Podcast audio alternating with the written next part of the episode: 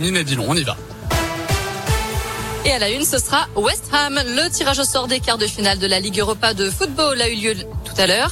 Après avoir éliminé le FC Porto hier soir, l'Olympique lyonnais affrontera donc le club anglais de West Ham. Un tirage plutôt compliqué au vu de la saison des Londoniens, sixième du championnat, qui ont déjà battu des cadors comme Liverpool ou Chelsea. C'est aussi dans ce club que joue Kurt Zuma, le natif de Lyon, que l'on connaît autour de cette vidéo polémique où il frappe un chat.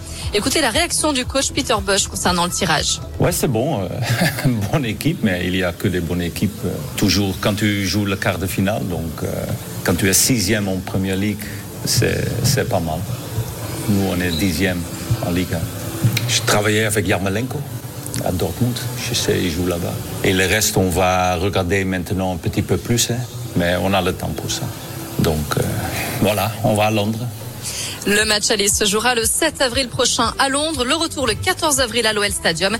À noter qu'en cas de qualification, l'OL jouera sa demi-finale contre le vainqueur de la confrontation entre Francfort et le FC Barcelone. On connaît aussi les affiches des quarts de finale de la Ligue des Champions.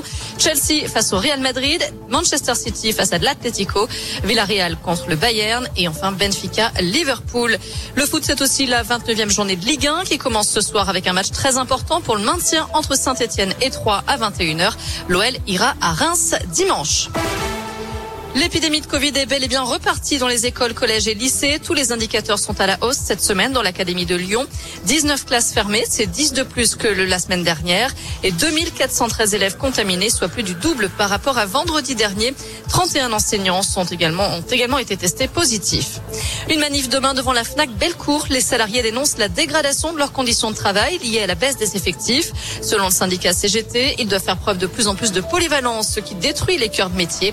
Ils réclament aussi des revalorisations de salaire. Un rassemblement est prévu à 15h demain devant le magasin FNAC Bellecour.